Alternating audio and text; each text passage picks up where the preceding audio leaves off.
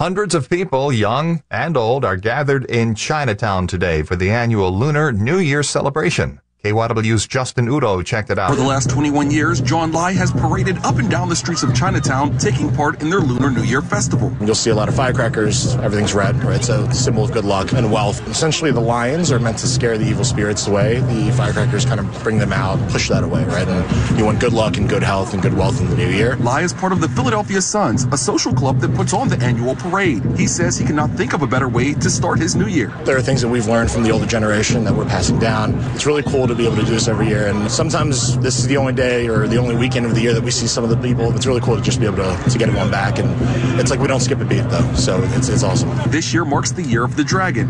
It's believed people born under that sign have the power to turn their lives around for the better if they stay positive and believe in themselves. In Chinatown, I'm Justin Udo, KYW News Radio, 1039 FM.